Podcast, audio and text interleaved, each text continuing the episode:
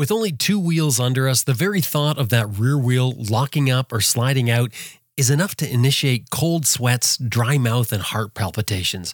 But there's at least one certified crazy instructor. No, sorry, I meant at least one crazy certified instructor that teaches his students to lock up that rear wheel. Why is he doing this? Well, I'm going to let him explain that to you today on Adventure Rider Radio's exclusive Rider Skills program. I'm Jim Martin. This is Adventure Rider Radio. Stay with us. We got a good one for you.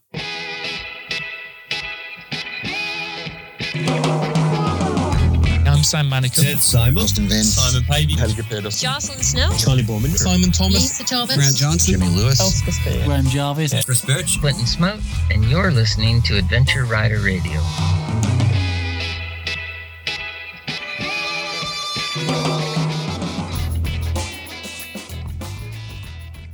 Best Rest Products is the maker of the Cycle Pump, the best tire inflator for motorcyclists. It'll inflate your flat tire in less than three minutes. Made in the USA, comes with a lifetime warranty. They also distribute Googletech filters. CyclePump.com. And Green Chili Adventure Gear offers American made, heavy duty luggage systems for all types of motorcycles. You can turn any dry bag into luggage using their strapping system. And of course, Green Chili Adventure Gear is tested in extreme weather and terrain to withstand the abuse that adventure riding gives it. Tough, reliable gear. GreenChiliADV.com. Rider Skills is an exclusive program we developed here at Adventure Rider Radio designed to give you the tools that can improve your riding skills both on and off road. Now, of course, these segments are not meant to be a substitute for professional training. These are ideas and concepts that, should you choose to try, you're doing so at your own risk. When riding a motorcycle, there are times when your rear wheel will suddenly, and often without warning, slide out to one side. And when it happens, the amount of time you have to react could be measured in milliseconds. That's how little time you have to react because it's only the reaction that is going to help. It goes something like this. It's a warm, sunny day as you zip along listening to your engine hum beneath you. Everything is going great until suddenly you feel that something isn't just right. And here is where time slows down.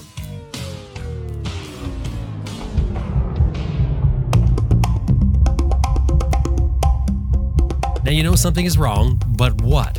Your brain searches for an answer. Milliseconds are ticking by. Wait, you've got it. The rear wheel must be slipping sideways. Yes, it's definitely slipping sideways. More milliseconds ticking by. Okay, now you've decided the rear wheel is slipping sideways. The next thing to do is to decide how to react, what to do. What are you going to do to counter this motion? Stress, more milliseconds.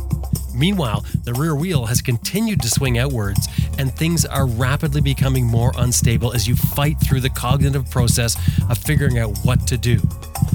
This all needs to happen in a fraction of a second. But the reality is, it can't. You don't have time to think. You can only react. That's all the time you have, is time to react. Your brain needs to skip the cognitive process and jump to action. React through instinct, muscle memory. But how to get that muscle memory? Well, don't worry, because that's what today's exclusive rider skills is about skid control.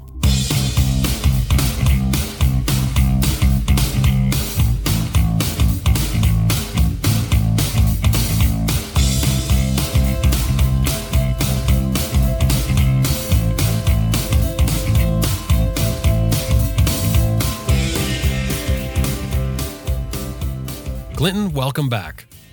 Hi, Jim. How are you doing? Fantastic. We just got down 32 snowmobiles, so it's a little depressing Ah, because it means the end of our wheels season. right. well, winter is something we can't control. Unfortunately, we all have to to live through it. It's one of those things, but it does give you the time to certainly to think about your riding skills some. Maybe work on your True. bike, tinker, do those type of things if you if you're in a place where you can't ride. But but today you're going to teach us about skid control, which I'm I'm really looking forward to. Basically, we're talking about the rear wheel stepping out, or maybe some people would call it a, a rear wheel drift. I guess would be another way Yes. to say it. In other words, the rear wheel of the motorcycle swinging out to one side, kind of like a car in snow for those that have experienced it with rear wheel drive. Yes. Now, this um, stepping out or sliding of the rear wheel is often a terrifying experience for a motorcycle rider because it destabilizes everything, at least for the rider that hasn't learned to understand and practice controlling it. Now, the good thing is, having said that, if you have experienced this as a rider and it has scared you, there are things you can do to make it less scary or sometimes not scary at all. So, Clinton, let's begin with why does the rear wheel step out or slide? Can you talk about the causes? Yeah, there's all kinds of them, but usually it's because there wasn't ABS on that bike and the person used some pretty aggressive rear brake on wet pavement is the easiest way that street riders lose it or it could be other traction issues you know maybe a bit of sand on the road some gravel some diesel uh, a problem at, right around gas stations is when pickup trucks fill right to the gas cap with diesel, a little bit will come out on the first corner when the suspension changes. So, compounded, the riders coming in there doesn't notice the dark wet spot and they're leaned over. So the back wheel, hopefully not the front wheel, but if the back wheel slides out without the skill that we're going to talk about, um, it can be a pretty nasty fall. Right. And, and, I'm sure there's a lot of pickup truck drivers are going to be ticked at you right now, but they're going to say, what about the Volkswagen Rabbit, the diesel? That's right. or the exactly. Volkswagen All diesel. The diesels. but when either street or off road riders, the lack of traction at the back wheel is a problem. So, can we talk about why it happens? Why does the rear wheel lose traction? What's sort of, the physics behind it? I think, without getting too technical, because I can't, when the adhesion of the rubber onto whatever surface it's on, you know, the best possible scenario would be a warm racetrack that's been vacuumed before the race and the tire is incredibly soft, almost gummy, where with aggressive riding, that tire literally shreds. So the tiny bit of road track racing that I did, more practicing really, um, you would go through a set of tires on a weekend. That's how, you know, we talk as adventure riders, you know, you get a couple years out of a rear tire. You get a weekend out of the best traction tire. But that condition of really good soft, soft rubber and a perfectly dry, clean track, that changes once we get out onto the road or adventure riders off road. So whenever we challenge traction, usually we lose it at the rear wheel because that's our driving wheel that throttle or brake breaks loose. And that's why I, it's one of my favorite lessons to teach because I think it's inevitable. I don't care who you are, where or what you ride, you're going to lose traction. And mm-hmm. that's often followed by a crash if people don't know how to handle it. You know what I was thinking is another way to say it would be it's when the rear wheel, when the spinning of the rear wheel doesn't match the speed over ground when those speeds change or when there's a difference between the two, whether it's an acceleration or braking, that's what we're talking about. Yes. Yeah, there's a few other reasons we can get into it later as why it happens and when and how you can counteract it. But no, that's a good description. So so basically it's either brake induced or or throttle induced, correct? Those are the two instances. Those are the two main ones, but the terrain, you could have the exact same amount of throttle on, but then you hit black ice oh. if you're in in our kind of, you know, in our spring before the sun comes up, there could be moisture on the road that is actually frozen into ice until the sun breaks it down and loosens it up. So you're riding along at exactly the same amount of RPM going to the back wheel. All of a sudden, you're in the ditch, wondering how you got there. Right. So you know, same thing in wet. Yeah, I was gonna say wet leaves or or mud or something. I, I, see what you're saying. So and and what happens there is we had traction as you were saying before until we got to the ice, and then we lose traction. But because we have the power on, the wheel spins up. Yes. Uh, the same thing could happen in Australia or Qatar. You know, the wind blows very fine particles of sand onto the road surface, but it only does that where there's a break in the tree or land mass that allows the wind to carry it there. So one section of the road or the corner is fantastic. You're getting into the corner, you're dialing it up. All of a sudden, it, the bike does a 360 on you because you just hit that sand. Right. So environmental changes add a lot of problem.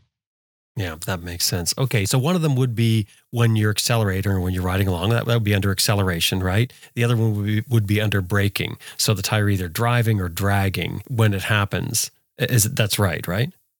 Yes, and uh, for the throttle lack of traction at the rear wheel, it's usually where it causes problems most is in when we're leaned over because Ah, okay. that the the physics interacting with traction are compounded when we're leaned over. You have the same amount of tire on the ground, but now there's other physics happening where it's pushing laterally against the tread. So left to right, depending on which way you're going. So if you slip a little bit of sand or wet pavement or something that makes it slippery, a cor- in a corner, you're more likely when that wheel spins and slides, it's going to the left or the right. Whereas where if you're in a straight line and you really are aggressive on the throttle, and your bike has the power to do this, you can break traction and the tire spins up and you may be wondering, why aren't I, I not accelerating that fast? It's kind of sitting there spinning, hovering, Right. and then it hooks up. That's more controllable than when you're in a corner losing traction. Okay, so what I was saying about not matching the speed over ground, there's an added thing in there.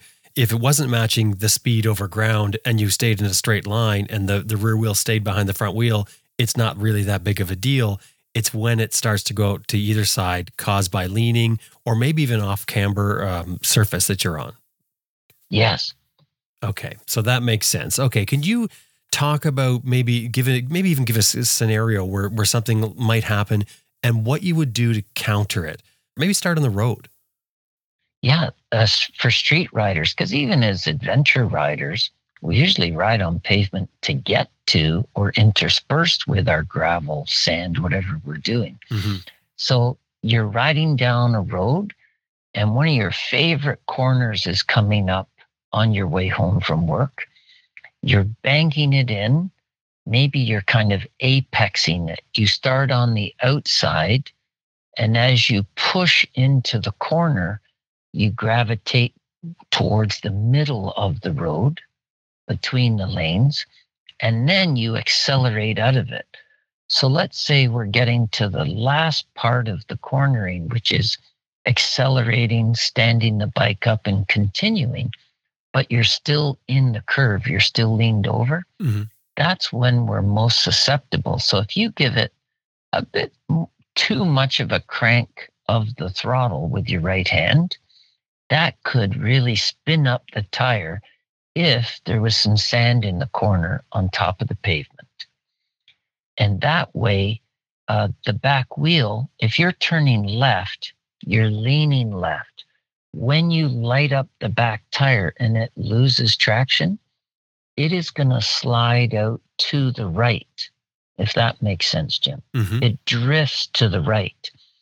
So if you do nothing to correct the steering, the back end of the bike could continue circling and angling to the right.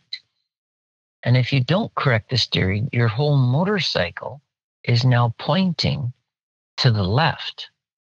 And that could cause what you mentioned earlier, Jim. The nastiest kind of fall on a motorcycle is a high side. Mhm. So envision that bike's leaning over, it's coming around sideways, pointing to the left now. So the spinning rear wheel, again, physics, when it gets sideways or perpendicular to the way it used to be traveling, Now that back wheel is going to lock up. It stops sliding. And when the back tire regains traction and kind of stops that spin, there's a ton of momentum force pushing you forward. So it, I don't care how strong you are, it will throw you up in the air off the motorcycle. That's why mm-hmm. it's called a high side. You exit the bike on the high side of it. The preferred crash, you know, if you had to choose one, is a low side, where basically you just kind of slide out and you fall down, the bike falls down with you, kind of thing, but you're not thrown up in the air over the handlebars. Mm-hmm. So, what is the counter for that? If you were going along and you started to give it some power, it's accelerating and it starts to spin around. How do we counter that? Well, I'm so glad you asked that because it's my most favorite lesson I think I do. You know, when I was younger, it used to be jumping. Mm. I love jumping, love teaching it uh, to kids at motocross camp where we would get their speed appropriate for the distance they had to travel in the air. And we'd have to teach them, you know, if you feel like your bike's going to land on the front tire, crack the throttle in the air. There's a bit of physics, a bit of science. Or if you're flipping over backwards, jam on your rear brake when the bike's up in the air. And that alters the gyros and the bike will land better. You mean there's a But bit of now- science and there's a bit of art? Is that what you're saying? Oh yeah, Yeah. bit of practice as well. Yeah. But I'm I'm getting too old to do those great big jumps anymore now. I let the kids do them. So I've switched to skid school. So what happens?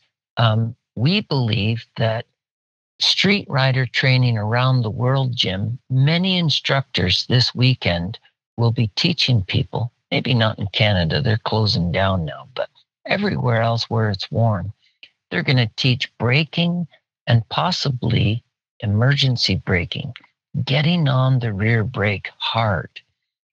If the bike doesn't have ABS, then it's really easy to lock up the rear brake when we're doing hard braking.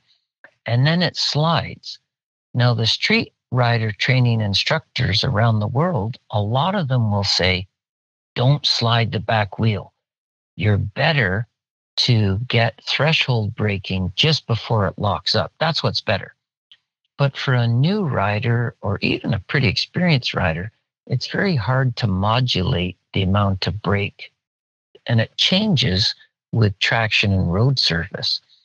So, where it segues into the cornering issue we were talking about is we teach people to purposely lock up the back wheel in training again and again and again. And then we learn how to control the lack of traction. So, people who have ridden dirt bikes a lot, when they get on the pavement in the scenario we were talking about, you're turning left on a paved road and you hit some sand, or you accelerate too early, those kids or the people who have ridden a lot of dirt, when the back wheel steps out, they start giggling because they've done it mm-hmm. 100s of times. Where a lot of novice or inexperienced traction loss people, they fall down. And it's so unnecessary. It causes so many single vehicle accidents around the world merely because people don't know how to control a lack of traction. So when it happens, if people have some practice with traction loss, the correct maneuver when the back wheel starts sliding out to the right and the whole bike is turning left, all you have to do with the handlebars is point the headlight where you want to go.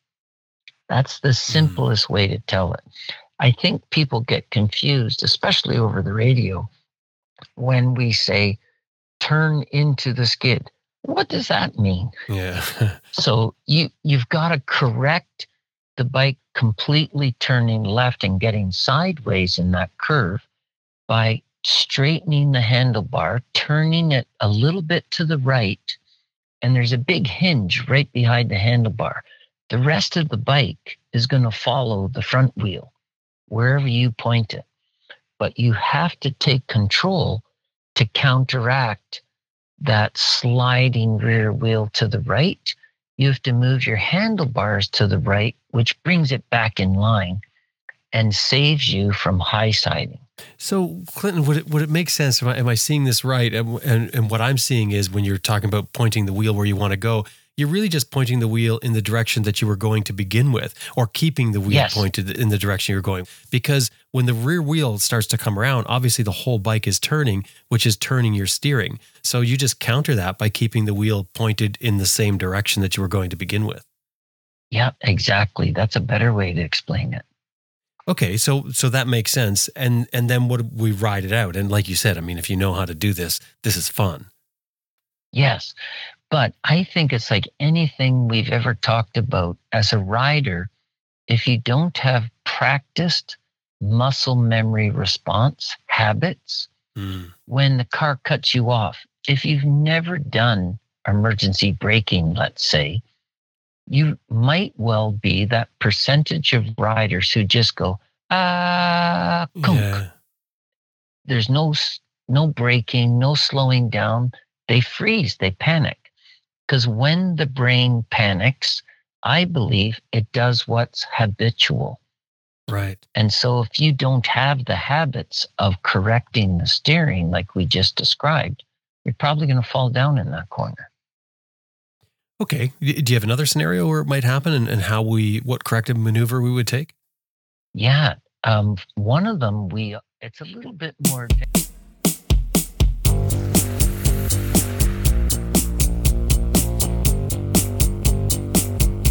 We're going to take a quick break. I have two things to tell you about, but stay with us. We got a lot more coming up.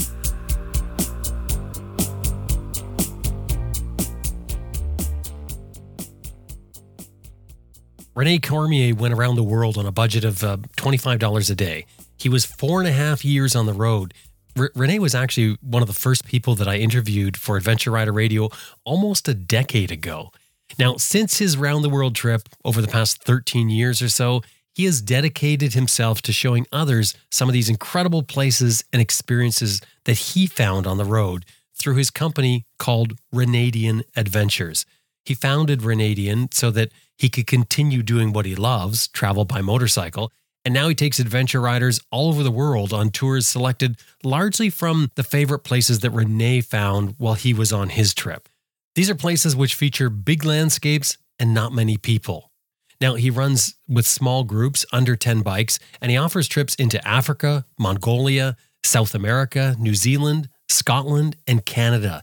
These are upscale boutique style accommodation trips, riding predominantly BMW GS motorcycles.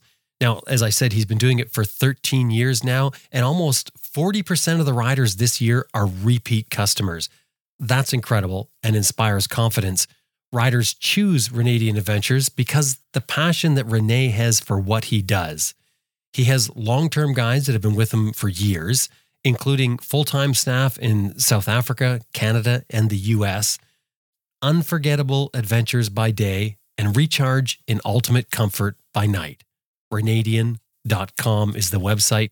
Renedian Adventures, that's Renedian, like his name, and Adian. So Rene and Adian.com, Renedian.com. Anytime you're dealing with them, throw in that you heard them here on Adventure Rider Radio. Renedian.com. HexInnovate.com is the inventor of the GS911. Now, in case you're not aware, that's the diagnostic tool that has changed the lives of many BMW riders. The GS911 allows you to see inside the computer system that runs BMW motorcycles. It can check fault codes and help diagnose problems in the system in a way that only a dealership could before. It's truly revolutionary. It can save you the expense not only of a dealership visit, but also the GS911 gives you some peace of mind while you're riding your bike, well, anywhere, because if something goes wrong with your BMW, instead of it being left as a dead bike at the side of the road or the trail, you pull out your GS911 out of your pocket and begin checking systems. It's a game changer for BMW riders and probably should be a staple for every BMW rider toolkit. So that's the GS911. Now, Hex Innovate also invented the EazyCAN accessory manager. Now, the EazyCAN is a device that plugs into well, all kinds of motor, uh, modern motorcycles into their CAN bus system, not just BMWs, Harleys, Ducatis, KTM's, Husqvarna's, Triumph, Yamaha, Honda. The EazyCAN allows you to add accessories without cutting a bunch of wires and potentially voiding your warranty and or messing up the system.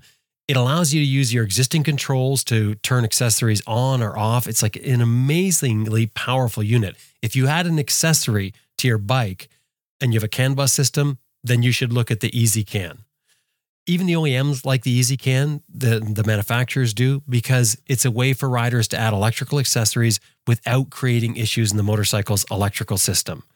Now, the person behind Hex Innovate, who makes the GS911 and the EazyCAN, is an avid motorcyclist just like you and I. And I think that's a huge part of what makes companies like Hex Innovate so great is that that passion behind the company itself. The website is hexinnovate.com. Anytime you're dealing with them, throw in that you heard them here on Adventure Rider Radio. hexinnovate.com. Okay. Do you have another scenario where it might happen and, and how we, what corrective maneuver we would take?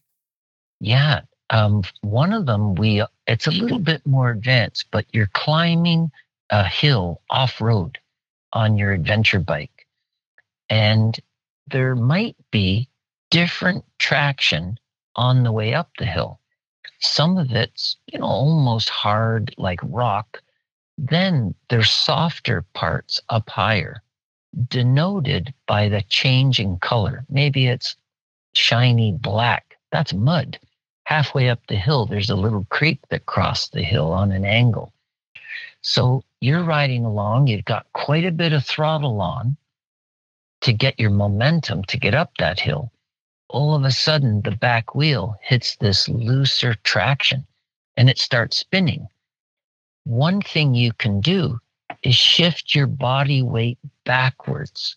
So you're standing up, leaning forward up until that point when you sense the back wheel really is losing traction and spinning, if you go further into what we call the tiger position, it's a crouch. You put your weight, your butt further back, and that puts more weight on the tire, which gives you more traction because it's not as light then. Mm-hmm. And that may be enough traction to get you through this kind of muddy section with no problem at all. Okay. How about um how about some slippery trails where you might run into it? What would happen then? Yeah, same idea. This time of year in the part of Canada I'm in, most of the maple trees, oak trees have dropped their leaves. So, uh, something we caution people when riding in the fall is those leaves may well be wet and they cover up roots. So if the trail's been there for years and years, there's erosion that's happened from people walking, animals using the trail. The soil's depleted and roots of the trees are exposed. So you're going around a corner at the speed you did in the summertime when you can see the root and now you can't see it. Mm-hmm. So all of a sudden, your front tire or rear tire is gone. Like it's just not, it's like it fell off the bike because it's a hard, slippery route covered by wet leaves. Mm-hmm. And if you're leaned over, it's so easy to lose control and traction. So you've got to kind of counteract that by going a lot slower on corners because that's when you're more, most susceptible to crashing. You mentioned about how it's either going to be from braking or acceleration combined with a lean or off camber surface that we're on. So, yeah. if you're on an off camber surface, for instance, and you're riding along a, a, trail and you get to maybe there's a slippery section, it could be anything, mud, I guess it doesn't really matter what it is, but the rear wheel starts to go out. What's our corrective maneuver for that? Uh, you know, the thing I've always talked about, Jim, is your two fingers closest to your left thumb shouldn't be around the grip. They should be resting on the clutch. So whenever our throttle gets us into trouble, the clutch will get us out. Mm-hmm. So in that scenario you you just described, the back wheel starts spinning and maybe it slides to the right or left. you're going into the bushes or the trees or into the ditch if you can't regain traction control. And the best way to do that is take away the wheel spin by gently slipping in the clutch a little bit. And everything gets calm after that. And by doing that, you're reducing the power, which is making the rear wheel spin, and then it's falling back in line in your direction of travel. Yeah. And then hook the clutch back up again quickly as soon as you've got it in control. Right. Does that work on a road? I mean, could it be? I mean, it could be asphalt. It could be gravel. Would it be the same sort of thing? Would Would you recommend? Like, because you know your example, going back to your example on the corner there that you were talking about. Yes, um, it's a, at higher speeds. Um, it takes, I think, a bit more of an expert pull on the clutch to modulate traction. Now, road racers, you know, the Valentino Rossi folks, they use throttle to actually steer the motorcycle. And the clutch is always part of that clutch and throttle. So leaned right over, there if you have your bike at full lock, a good way to turn it even sharper is slide the back wheel around to the right and it'll turn a sharper corner to the left, correct? Mm-hmm. So if at very, very high speeds with their knee and even their elbow dragging, the top, top riders in the world will spin the back wheel up on purpose so it slides a little. And that's how they control um, their corner speed. They can actually go through a tighter corner faster, certainly than I can, because they can steer with the throttle. But the clutch is a very big part of that. But if somebody is losing, um, if you chop the throttle off in that scenario we talked about, the rider's in the corner, leaned over, they give it too much throttle before the bike stands up. If you simply chop the throttle, that can cause a high side because there's such a suspension change when you shut off the gas. But if you slip the clutch in just a little, that may get rid of the wheel spin. So the clutch combined with steering the way that you used to be going, pointing the headlight where you want to go, that's the solution. Mm. So for the average rider, then they probably concentrate on keeping the bike going in the in the in the correct direction by turning the wheel to your direction of travel and um, I guess the clutch thing would be a more advanced maneuver. Yes, it is. And as you stand the bike up, it gets rid of the wheel spin because there's less likelihood of it sliding out if it's straight up and down. But when it's leaned over, it's really easy for it to slide out just because of the physics. Right. So when you're standing up, you're saying when you're coming out of the corner as it stands up, you're likely able to slide into the corner stand it up as you're coming out of the corner and it, everything pulls back into place. Yes. So when I taught at a racetrack, um, we would say go in slow, come out hot, but don't come out when you're still leaned over with full throttle oh, or right. even three quarter throttle because you're going to crash. Right. And examples of that is not so much current because a lot of the big racers now um, have traction control, wheelie control, all kinds of electronic assistance for making them or allowing them to go much faster. So, but uh, you know, 15 years ago, there was a lot of high sides on racetracks right after a corner or mid corner because the uh, racer got on the gas too soon. The bike hadn't stood up at all and that caused the wipeout. Oh, right. I, I want to ask you about that. So let's uh, let's wait though, because first I just want to go yeah. back to that mud and the slippery stuff that we talked about. Yeah. Because you've said before, and we've talked about this, and you just said it again. The clutch gets you out of trouble when we're doing our slow speed maneuvers. Anytime the the back wheel starts to slide out because of acceleration, loss of traction as we're driving that wheel, you're saying that the corrective maneuver is to pull that clutch in, snap that rear, rear wheel back in place, and then like get the clutch back out, or at least modulate it. So reduce uh, some power yes. to, to get the rear wheel back in line, and then we're off again. Exactly.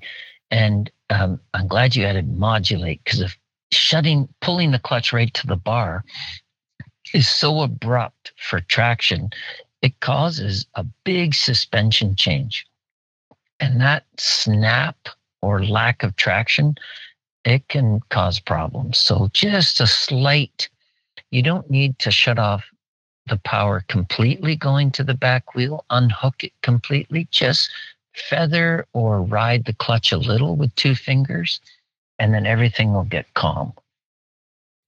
But we've talked about it before, Jim. Once you've lost traction and that bike is sliding around, that's pretty scary, isn't it? Mm-hmm. So when we're a little scared, our human reaction is to hang on to the grips really, really tight.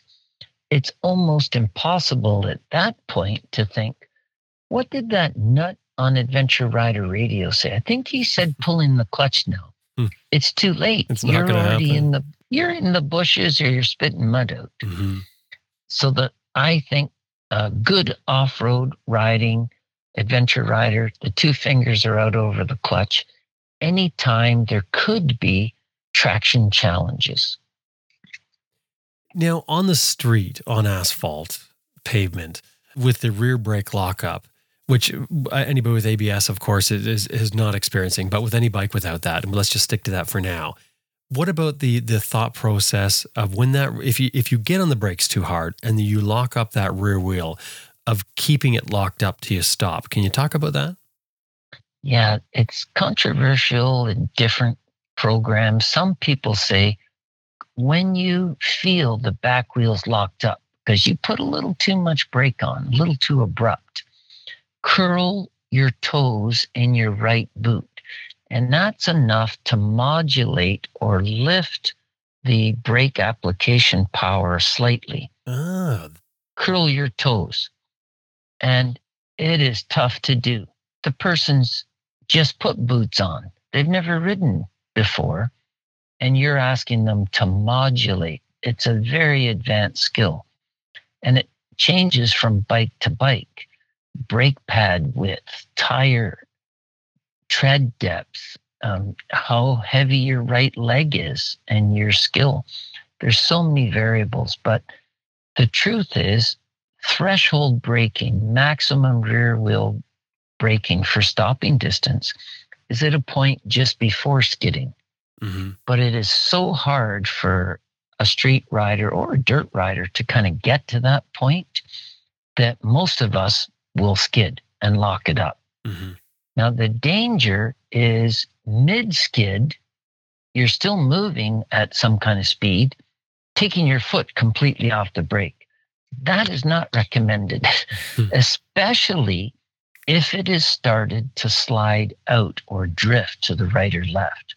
Because now what you've done, there was compression of the rear suspension because you've jammed on the brakes and front suspension but now you it's unsprung weight. You took the brake off.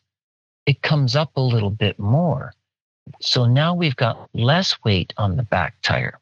It could slide out even more you just so you can't abruptly just pull in the clutch or take your foot off the brake once it's sliding it's far more advised to ride it out keep it locked up until you're down to very, very slow speeds or stopped. I guess when you're going along on the asphalt and you lock up the rear wheel at a decent speed, the rear wheel just becomes a chunk of rubber going down the road. It has no shape anymore because it's not rotating. So it's just a patch of rubber skidding along the road. So if it comes out sideways and you suddenly let the brake off, well, now it becomes a wheel again and starts to spin. Yes. The first thing it wants to do is whip right back behind the front wheel. So you end up high siding. Yeah, and it can hurt. I've done it a couple of times, both Ooh, wow. on racetracks at slow speeds. Like uh, one of my favorite pictures, Jim, it's hilarious. It's me on a race bike with about seven racers behind me. And it looks like I'm leading. And when, you first look at the picture, you think, oh, you were on bike number seven, Clinton? You're right out front. Uh, no, they'd all caught up to me. So I was actually in last place and they're about to lap me. but I'm taking the whole corner up so they couldn't. That's when the picture was taken. Uh, So no one knows that. You know anybody asks, I was in first place there. So that's the picture you've got on the wall. No, it's in a book somewhere. I didn't put it on the wall. But um, the, my point is, when I was spurred on by my ego to say, "Oh my God, how come you're so slow? You're such a loser," crack that throttle. I did it in a corner, so it was only in first gear because it was a really tight apex corner, and I lit it up to catch up to people who had passed me on the outside of that corner and the bike hadn't stood up yet. And it spun out on me so quickly. All the stuff I was just talking about, I didn't do. and it high sided me. Um, so the bike wasn't damaged, but it, I don't know how high in the air I went, but it knocked the wind out of me, really sore ribs for a couple wow. weeks. But I learned uh, don't listen to that idiot voice in your helmet that says, yeah, yeah, you could catch them. It's Yeah, probably not a great idea. But but on the racetrack you can learn a lot about how to corner. Even if you don't go into racing if you could take a race school you'll learn a lot about what we're talking about. Uh, avoiding high siding how to control a back wheel out of traction You had a story about that, um, about a customer who ca- a chain came off. Oh my goodness. Yeah, he had a Yamaha FZ1. So it's a thousand cc four cylinder. People called them the old guys R1 because very similar engine, but it's more of an upright, kind of a sport touring bike. Mhm. Anyway, he came for training on dirt bikes, and within days, he was going to cross Canada to British Columbia. And when I was looking over his bike, because I owned one of them years ago, I said, Man, your chain's pretty loose. He goes, Yeah, no, I, I don't like it too tight. I'm going, Well, that's like three inches too loose. Anyway, didn't listen to me, went all the way across Canada, visited relatives. He was coming back somewhere on the prairies. The chain was so loose when he shifted gears and cracked the throttle, he said he was doing about 160 kilometers or 100 miles an hour on the Trans Canada Highway. Mhm. The chain jumped off the rear sprocket partially. Now, the extra links trying to go around the front sprocket jammed into the engine case. Mm. And sometimes there's so much inertia, it punched a hole into the crankcase. So now the chain has locked up the back wheel. All the oil that, or most of the oil, is coming out of the hole onto the back tire because it's falling on the ground. Wow. And he's doing 100 miles an hour. You can imagine how exciting that was. Man. And he said to me when he got back, he came for some more training. And he said, You know, your lesson on skid school, he figures it saved him from a really big crash. Because when he finally got that thing to a stop and he looked back, there was a black line of oil and rubber that looked like a snake for hundreds of meters. And he didn't crash and he attributed it to the lessons we did in the dirt that we want to talk about today. Wow.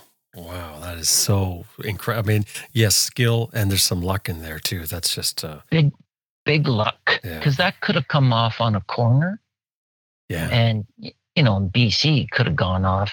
They would never have found them just be the missing. vultures. Yeah. Yeah. Right. vultures were circling.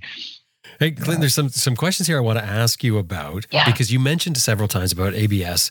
Uh, you mentioned traction control. Now, ABS is supposed to counter this locking up of the rear wheel when we step on the brake, and traction control is supposed to help prevent us from giving too much power. And you said you talked about that as well with the race bikes having traction control. Well, now many new bikes have ABS and traction control. So, can you They just do. talk about those a little bit about those two systems and what they do? Yeah.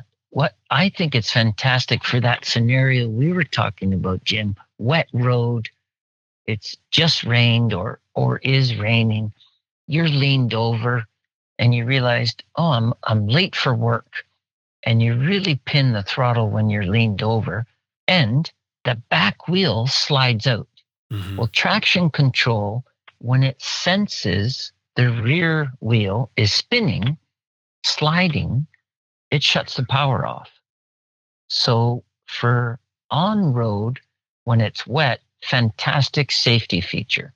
But as you said though a minute ago, it's not really it's not shutting it off though. It's reducing, right? No. Yeah, it you'll feel and hear a bleh uh, because it won't allow you to give it any RPM. It it just cuts the engine traction control. Is trying to match that rear wheel speed to the front wheel speed using the computer and everything else that goes on behind the scenes. And most of the bikes will have different levels that you can adjust, you know, a little bit of traction control or a lot of it, depending on how you what button you push. And then ABS, of course, it isn't um, you know a special different kind of braking system. It's just computer controlled. What there is on an ABS wheel is a little disc the size of a teacup saucer and there's a magnet attached to, let's say it's your front fork. As this little teacup saucer rotates around, the magnet senses that movement. And when it locks up or stops movement, ABS, which is actually anti block system, the Germans termed the phrase, block in German, I'm told, means skid. So what happens is the magnet tells the computer, hey, we're skidding here. It's locked up. So it will modulate the rear or the front brake application. It will go on and off many times a second to prevent it locking up. So in rain, it's safer because, or in snow, you and I will be driving around on snowy roads soon. And before ABS, people would put their brakes on approaching a corner. The tires lock up and you can't steer it anymore. It just went straight off the corner into Mhm. the ditch. Where with ABS, you can still steer.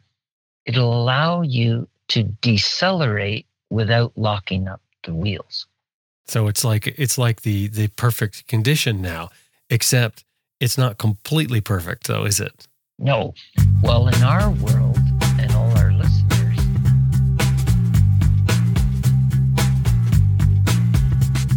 We're going to take a quick break. But when we come back, we've got more, including Clinton has some homework for you so you can get comfortable with skids. Stay with us.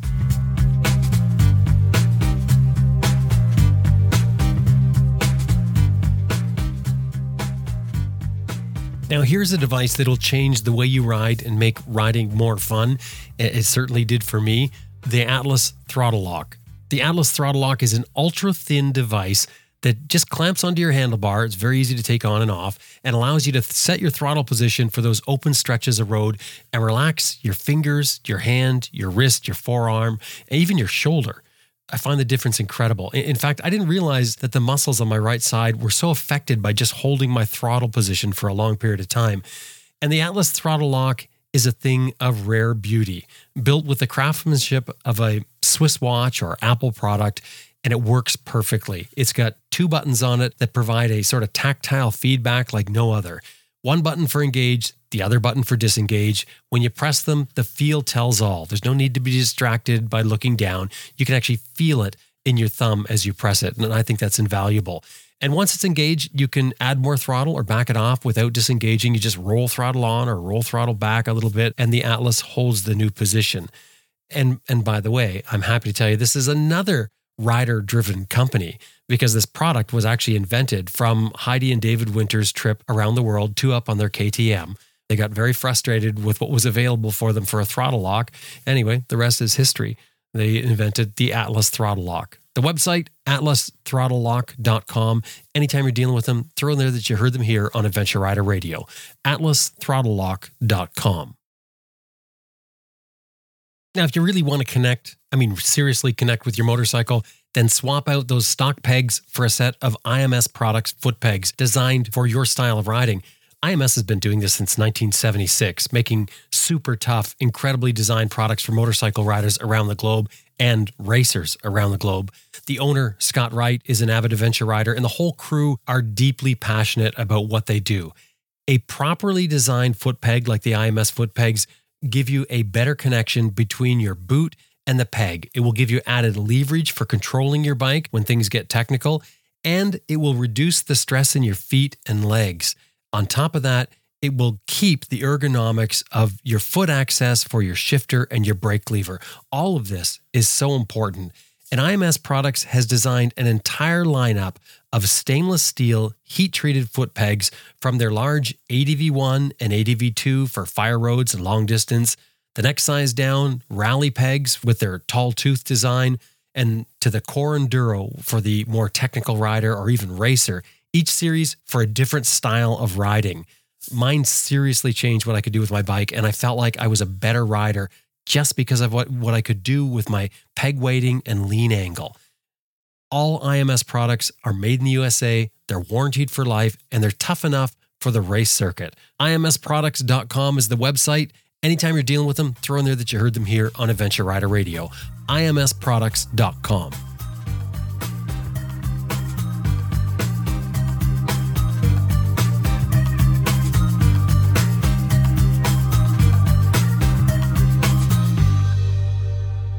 So it's like it's like the the perfect condition now, except it's not completely perfect, though, is it? No. Well, in our world and all our listeners, uh, in an adventure bike scenario, let's take traction control first.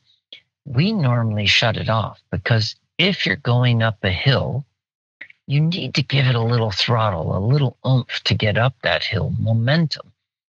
If the computer senses that your back wheel is spinning faster than the front wheel, it cuts the power.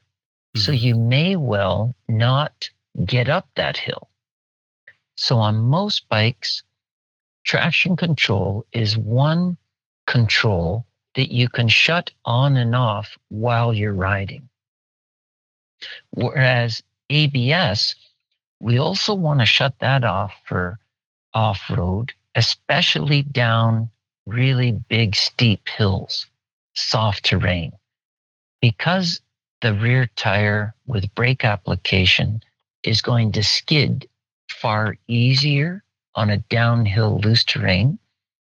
When it is skidding far easier, the ABS that's preventing the back wheel from, brake from locking, it comes on a lot more. So you get a lot further braking distance before you can stop. Mm-hmm. It'll feel like you have no brakes. It's a little scary. Yeah, yeah. And anybody's experience is terrifying. It's uh, and mud too. You know, boot into yes. mud and, and get on the brakes, and it just feels like you have no brakes at all. Yes.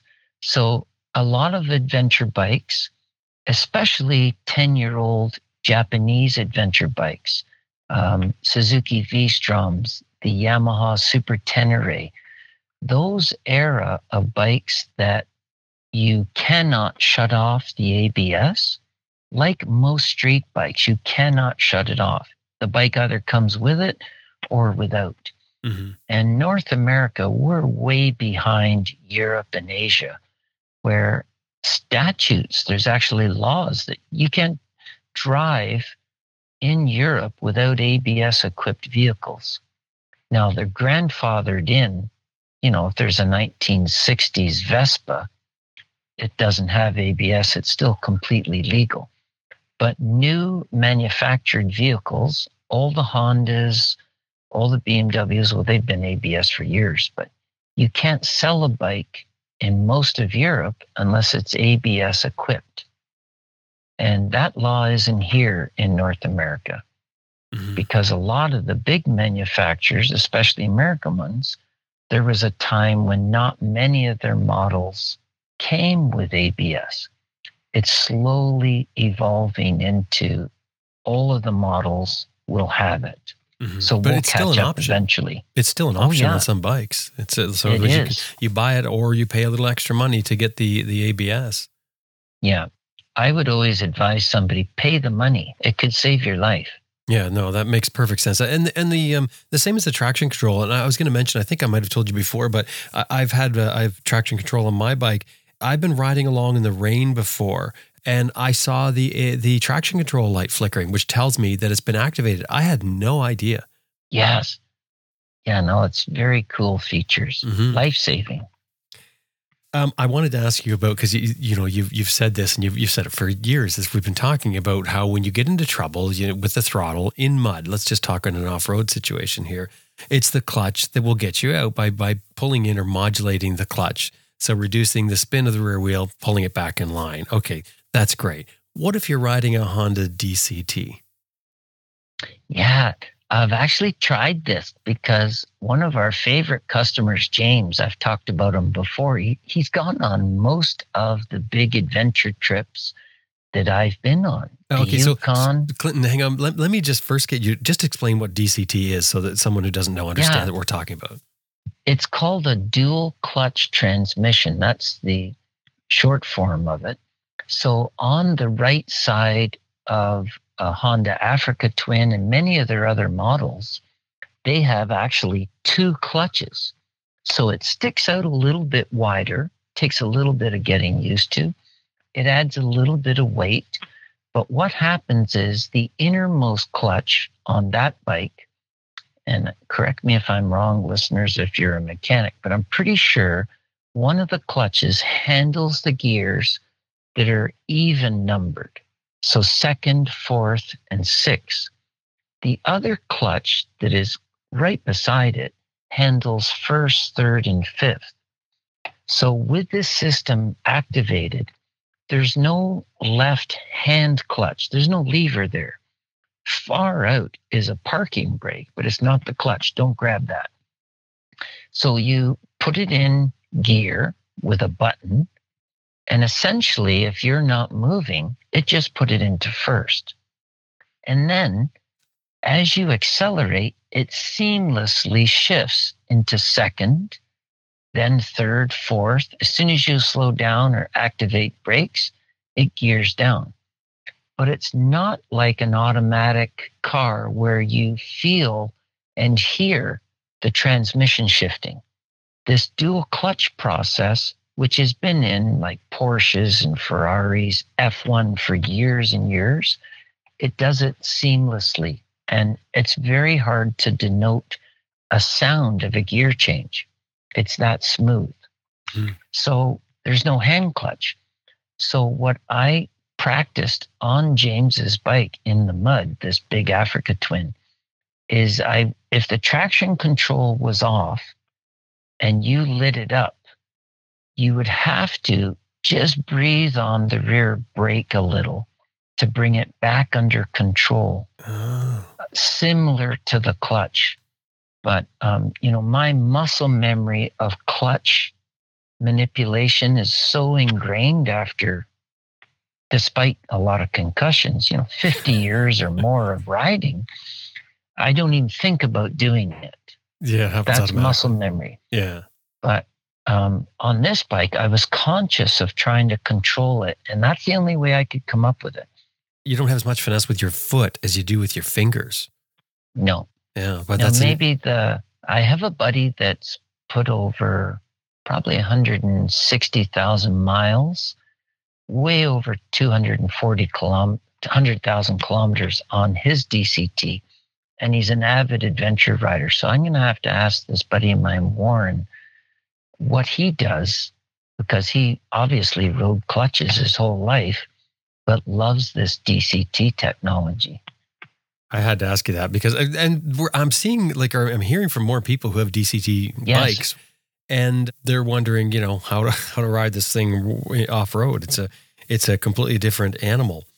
where it really shines, Jim, is you could stop that bike because I was lucky enough to be an instructor that introduced the Africa Twin in Canada to the journalists Oh yeah, who were that's right. invited to come test it. Yeah, I would stop in a mountain in Nelson, BC, halfway up. And we've always said, you know, don't stop on a hill if you can possibly avoid it. Because the likelihood of you being able to let the clutch out and continue upwards it's pretty slim on a big, heavy bike. hmm The back tire just buries. They're too heavy. They get stuck. Well, this DCT, the computer was smarter and a better rider than I was because I could stop and just accelerate. And if I had the traction control adjusted properly, the thing just hooked up and walked away from a stop position on a hill. And I would try it on the exact same bike, except it was equipped with a traditional clutch. Couldn't do it. I just Right. dug holes. So it definitely has its value off road adventure riding. And there's a lot of them out there now. There is a lot of them out there, but when they came out, it, it almost uh, it was the, the big question was: Are these things going to sweep the market? Is this going to become the norm? You know, we're going to do away with the clutch, but that didn't happen. There are a lot of No. them. There are a lot of people riding them, but they certainly haven't swept the market. No. It was a DCT I crashed in Colorado. I don't know if you remember that story. Oh, I do remember that. Yes, that's right. James came to this. It was a really big washout. Um, you know, if we'd had a little bit of a hill on a dirt bike, I would have jumped it. And when you shut off many bikes, shut the ignition off, which he did to wait for me. Uh, when I just jumped on, started it. Oh yeah, DCT. I remember this. Put it in gear. I go to give it a big shot of throttle. Well, the traction control was on. The bike, it was like just I looked like that old guy on laughing on the bicycle who just fell over. So I crashed hard and broke his mirror. Mm. Yes, that's the thing with the with the ABS and DCTs, like or, sorry, ABS and traction control. When you shut it off, when you shut the bike off and start up again, it automatically resets as it should. You know, to make sure that Yes. it's on for the next time you ride. And if it's not your bike, I guess when you don't spot the lights on, it doesn't uh, it doesn't remind you that it's not on. Yeah, and a lot of adventure bikes, KTM, BMW, there's often an optional electronics package. Um, B&M, BMW, we call it the Enduro Pro setting. So you can set up your bike so that when it's in Enduro Pro mode, when you shut it off, it freezes the electronics the way you had it set up maybe traction control off, ABS off. So when you restart it, it's set up the way you left it. But oh. that's but it's only in those particular bikes that have that optional mode. And that's Right. very handy. Uh, for us teaching, we shut off the bikes 30 times a day to talk and tell a story, especially if I'm teaching. And the poor person starts it up again, you've got to cycle through the modes and get it to off road and then shut off the ABS and the traction control. It's, it's quite laborious. So being able to put it in this pro mode, um, you're acknowledging that you know it's off. All right, that's, it's that's a good idea. Nice to have. With mine, what I do is I'll kill the switch just with the kill switch, but leave the Yes. ignition on if I'm just stopping to talk for a minute, and then start it back up, and the ABS stays off and the traction control stays off, and I don't have to go through the holding of the buttons to to shut it down. Exactly. I was just going to mention a little hack or cheat for people with a bike if they happen to have an adventure bike with an ABS system that you can't turn off. And I think some of the Yamahas had that for a while. Uh, the only way to, to turn it off is to one go through the work to undo the screw for the sensor on one of the wheels and then wire it up out of the way so you don't have it but that's really inconvenient to do or um, pick it put it up on the stand and spin one wheel when you start it up and get the error on abs that'll turn off your abs Yeah, I guess 2010 was the first year of the Yamaha 1200 Super Tenere in Canada. So mm-hmm. um, I was lucky enough to be given the prototype model to use at our school. And I had BMWs at the school at that time. And I questioned the Japanese engineer from Yamaha why can't I shut the ABS off? Their concern is that the public may have the ABS off and forget. yeah Then they're riding home on a wet paved road, and that could cause big problems. So that's why a lot of the Japanese manufacturers, uh, you know, in days past decided that you can't shut the ABS off. It's a safety feature, it's good, it works. but they're starting to come around. The Yamaha T7, you can shut it off. Oh, There's a button. It's off road mode, and the ABS isn't there. It's still on the front wheel, but it's not on the back wheel. And hmm. the 2024 model has levels of adjustment. So it, they're coming around. yeah, it makes sense. I mean, I would rather have some control over it myself. I, mean, I don't need Big Brother Yes. sort of watching over my shoulder. I'll take responsibility for myself for it. Yeah, and and I think a lot of us riders would do want to do that. Yes. But we have to be careful not to sound like the nut in the 60s that, that didn't want a front brake on his bike. Right. Oh yeah. True. Sometimes the engineer knows best. yeah. No, that's that's Yeah. very true. That's very true. I did learn that trick with the early model 1200 Tenere was put it on the center stand, put it in second gear, and the computer freaks out because it's going, why is one wheel moving and one isn't? Yeah. And it shuts off the ABS computer. Yeah, and gives you an error, and then if you just ride it with the error, then then you're fine. You shut off the ignition, start up again, and you're back to normal again. It resets. Yeah. Uh, we've had people come up to the Yukon with us, and if they haven't shut off ABS before, we'll get them to practice it or suggest they do. I remember a gentleman with a V Strom, a modern one, he couldn't shut the ABS off. So someone said, you know, pull the fuse on that because there's a fuse going to your ABS pump, and you're left with perfectly good hydraulic brakes. But I cautioned him and listeners if you go into electronic features that were designed by really smart people and you circumnavigate those by pulling fuses, etc., or unhooking ABS sensors, uh, who are you really fooling? Mhm. That could bite you. Just be very careful doing that. Yeah, especially Uh, pulling a fuse. That that you know, I, I understand it, but pulling a fuse is it, you're you're yanking a fuse out. It's not a switch. It's not meant to be taken out and plugged back in, taken out and No. plugged back in. I think the the wheel spinning is a much better idea before you start, if you can. Yeah.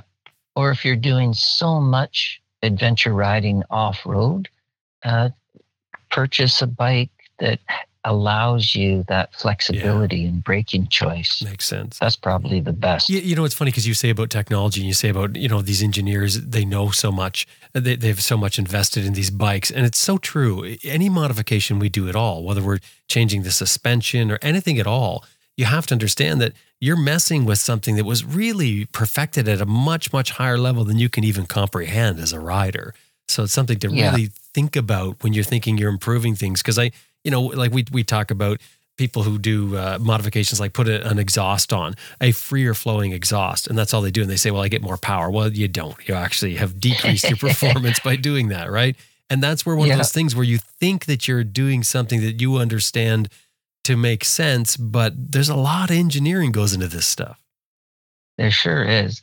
Uh, the pipe, whether you believe loud pipe slave lives or not, I don't personally, and I've done a lot of as scientific as I could analysis of it. mm-hmm. But engineers, as you say, there there's a measurement of the air going into your carburetor or fuel injection system. That has to be equaled with the correct percentage of air going out. So one of my pet peeves is the chucklehead who takes off his stock pipes, throws on straight pipes, and wonders why it runs like crap. They haven't rejetted or recalibrated the fuel injection. Mm-hmm. So it's backfiring and spitting. It's not more powerful. It's not faster. All you're doing is firing up your neighbors, yeah in my opinion. But yeah, be careful. clinton you actually teach riders to skid their rear wheels on purpose you take them out and you have them do this why would you teach somebody to skid that rear wheel purposely You know, it's one of our favorite lessons. The instructors get a kick out of the exclamation that the student goes, Holy crap, I can't believe I did that. And that was so much fun. So even with novices who stay longer than two hours in our half day, full day course, we get you breaking loose traction and learning how to control it because it's essential, street or dirt, for keeping a bike upright. especially off road, because the terrain is going to change. Consequently, the traction is going to change so much more than dry pavement. So you're doing it to create muscle memory in the rider. Yes. Of, of so when this does happen, they already know what it feels like, and they already have the the muscle memory built in, so they know how to handle it. So in that example you gave on the corner on the highway, so that sort of thing becomes something that they've experienced before and something they automatically understand. And like you said, if you if you panic or you start to to uh, be stressed in any situation, you go back to basics, what you're going to do automatically. Exactly. And it's just muscle memory practice of how to get on the rear brake. Mhm. That in itself is helpful for a beginner. But for experience, a big component of our course is the street rider who hasn't ridden dirt. And we used to call it uh, dirt is not just for potatoes. but a lot of the people who saw that in the brochure, "Oh, I don't understand that. What is that? so they weren't in my group, Jim, those people. but we rephrased it uh, dirt for street riders, basically. And one of the key components is we get you comfortable riding around, standing up, because if you're going to get into off road, you're probably standing as much as sitting. And just because you're standing up, the bike is still going to lose traction. You still should be able to manipulate foot controls, shifter brake, and front brake and clutch. It Doesn't matter where your butt is Mhm. standing or seated. So we get them riding along in on a little dirt bike second gear. So for listeners, you need 15, 20 miles an hour. You don't need any faster than that. The faster you go, the skid is much longer, but it could be really exciting.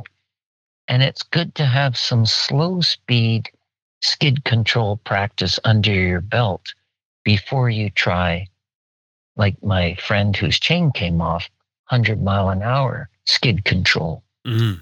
Yeah. and then the process is it's very simple you just pull the clutch in and stomp on the rear brake hard not gradual or progressive braking like you would approaching a stop sign i'm talking stomp on it Just lock it up. yeah, you purposely want to skid. So ABS is switched off if you can. And then, of course, it's going to slide. So your body position now, under deceleration, you and your bike are going to crouch down. So instead of standing almost upright, when you get on the brake hard, the rear brake only, you have to crouch, stick your butt back your elbows are up, holding you so your body doesn't go over the handlebars. Mhm. Now, in addition to that, one way we uh, you can go over the handlebars if you're the street rider. Have you ever done braking with just the rear brake?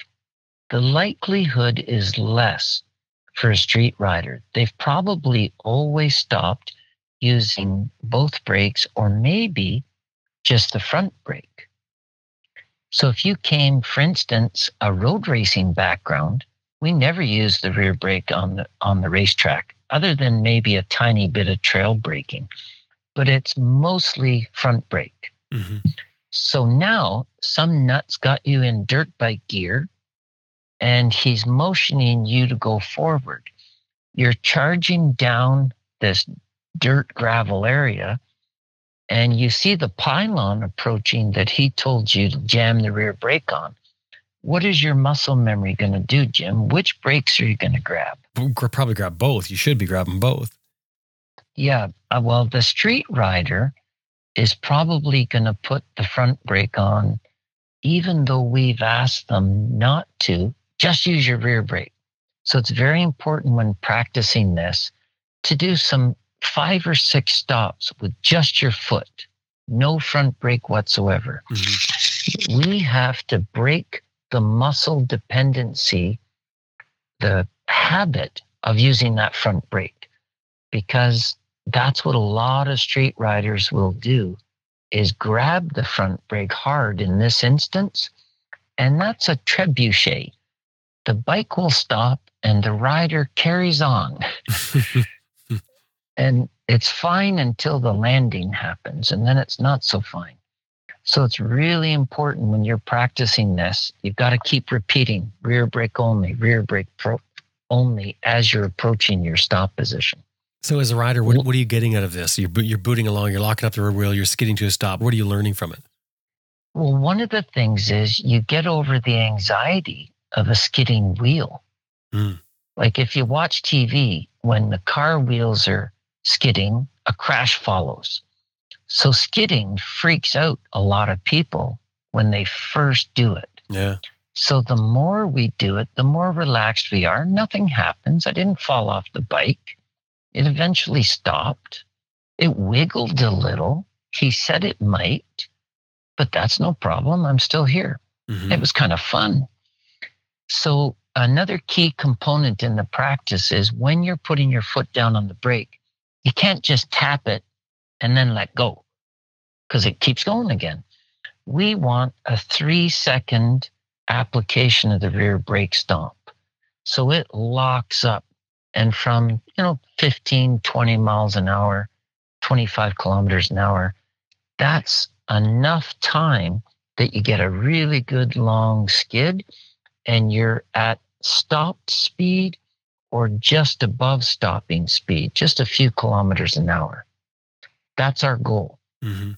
A lot of instructors will have you stop completely, but I don't mind if people don't because the next stage, stage two, is what we're going to talk about in a bit the hook slide or drifting or brake slide. And that's easier to achieve if you've got practice riding slowly with the back wheel barely turning or locked up. Okay. And you said this is a two stage. So, what is stage two? Yeah. Stage two, once people are comfortable with locking up the rear wheel, and we tell them it may well in stage one step out a little, where the back wheel is not going to be making the same tire print as the front wheel in the sand or gravel that we're doing this. And it's often the rear wheel will step out a little bit to the right because we've talked about standing up and doing peg steering before many times. Mhm. By jumping on the rear brake, you essentially peg weight to the right a little. And that can cause the bike to turn a little. So your weight bias on the foot pegs when hammering on the brake could cause it to drift a little bit. And what we tell people is just look straight over the handlebars and turn the headlight, if it has one, pointing where you want to go. Don't worry about the back end wiggling. So when they're comfortable with that, we'll stop and just say, okay, stage two, folks, we're going to do exactly the same thing. But when you pull the clutch in and stomp on the brake, as soon as the back wheel is skidding, we want to turn your handlebars a little increment to the left. And when I was envisioning talking to you about this, I thought, would it help if the listener thought of the face of a clock where 12 is at the top, six is at the bottom, nine and three on the sides? Okay. So we're we're driving in stage two from six o'clock across across the face of the clock towards 12 hmm when you hammer on the rear brake, we want you to turn your handlebars a little bit towards 11 o'clock. Mm. The handlebars are not pointing you straight anymore. What happens when the back tire is locked up and you turn the bars a little bit to the left? The back wheel is going to step out a little bit towards five o'clock. Does that make sense? Yeah. Yeah. That makes sense. Now, if you keep the brake on and you turn the handlebars maybe a little further towards 10, that back wheel is going to slide further, drifting to the right up towards four o'clock. This is getting a little scary. When the bike is getting more and more sideways, the potential for the high side goes up and you're going to go up with it off the bike. Mhm. So this has to be a very gradual, practiced progression of skill. So you just turn the bars a little bit towards 11. Maybe 1130 is good. As the back wheel steps out, the key part of this lesson is you're controlling how far it steps out with the handlebars. So when you think it stepped out far enough, pull the handlebars back towards 12, and that's where you're going to end up. You're going to control the drift or the skid of the rear wheel to the right by turning back to the right. So you're giving it a little flick with a handlebar to the left, sort of thing. You start to get the back end to come out, and once it starts to come out, then you can start steering towards the direction that you're going and control the bike skidding sideways. And you have the people, so they're booting along, they're locking up that rear wheel. They give a little flick, as you said, you you turned a little bit towards eleven o'clock. Then you bring it back once the bike steps out, and you're coming skidding them to a stop, basically like that, or almost to a stop. Exactly. And um, we work up towards holding that flick of the handlebar a little bit longer. That drifts it further, if that makes sense. So Mhm. it's a time and a degree of movement of the handlebar that determines how far it slides out. Now, there's other factors. Um, I demonstrated it yesterday. Uh, who was the instructor? Oh, Steve, our instructor, videotaped me on a Triumph Scrambler. Pretty well a street tire on that bike. Super easy to lose traction in the dirt Mm-hmm. compared to the, you know, the 50-50 knobs that are on adventure bikes that I travel on.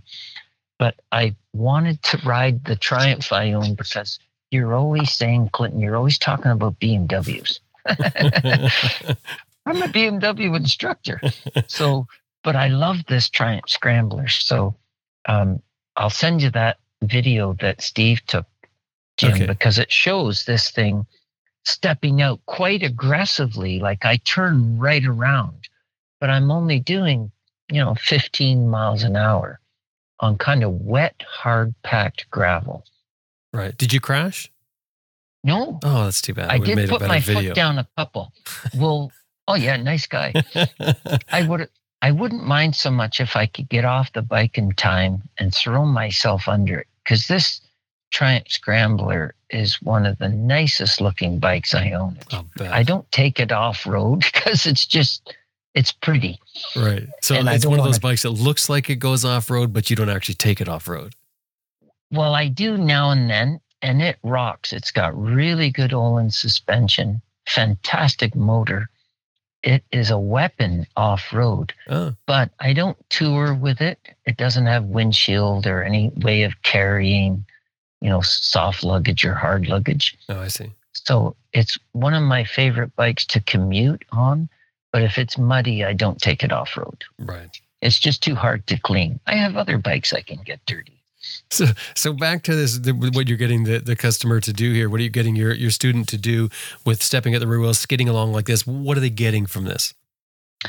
They're getting the muscle memory, practice, and confidence that when the inevitable happens, that they lose the back end on their motorcycle, street or dirt, they don't fall off. They don't put it in the ditch or high side because they know how to control it. That's the key. Right.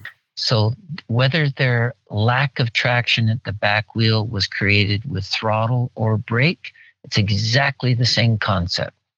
You steer the bike back towards 12 o'clock when the back wheel has moved the front wheel and the back wheel askew out of shape.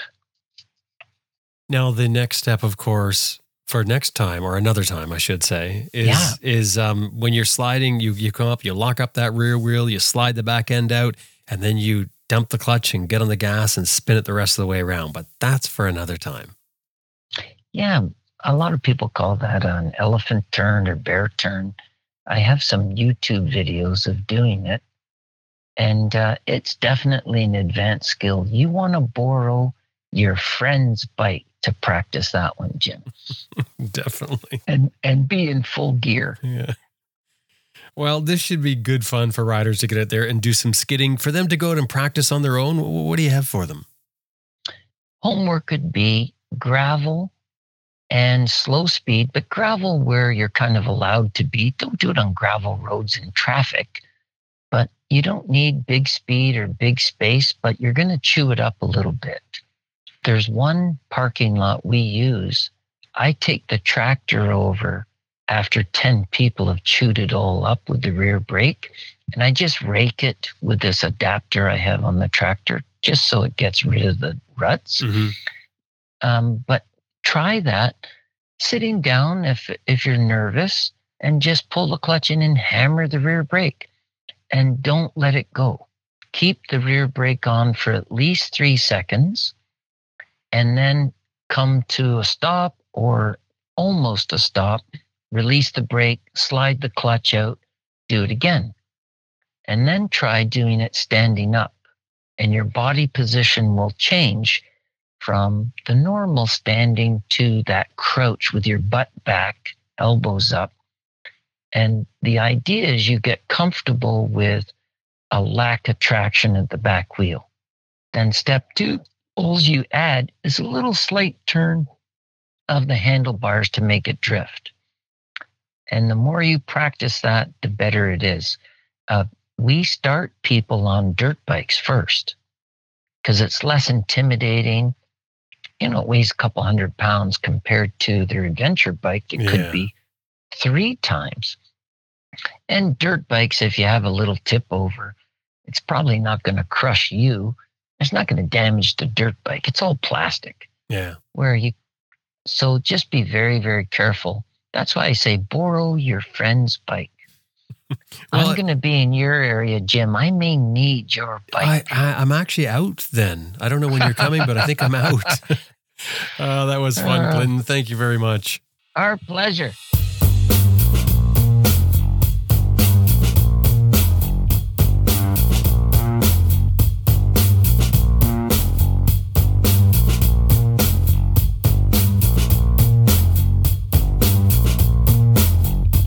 was speaking with Clinton Smout from Smart Adventures in Ontario, Canada. Smart Adventures runs all types of riding classes for motorcycles and ATVs in the summer and snowmobiles in the winter.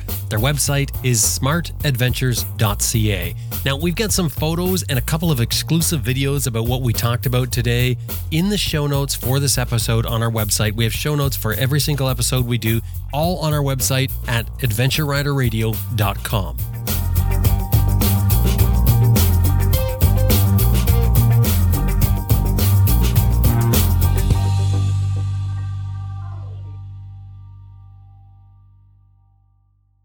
Hey, I just want to remind you that this episode has been brought to you by Green Chili Adventure Gear, greenchiliadv.com, Motobreeze Chain Oiler at motobreeze.com, and Best Rest Products at cyclepump.com. And we'd really appreciate it if anytime you're dealing with these companies, anytime email or otherwise, let them know you heard them here on Adventure Rider Radio.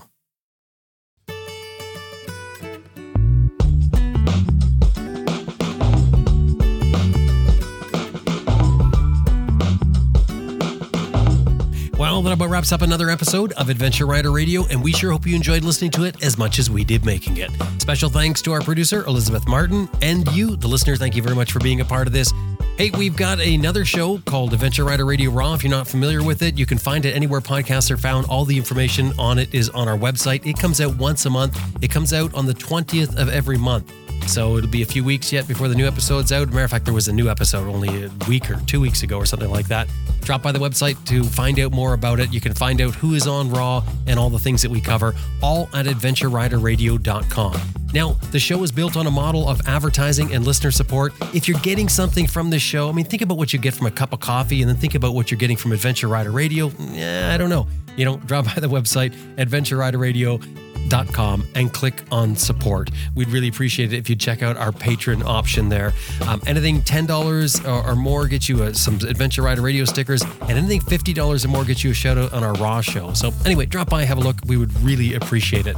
Anyway, my name is Jim Martin. Now it's time to get out there and ride your bike if you can, and I'll talk to you next week.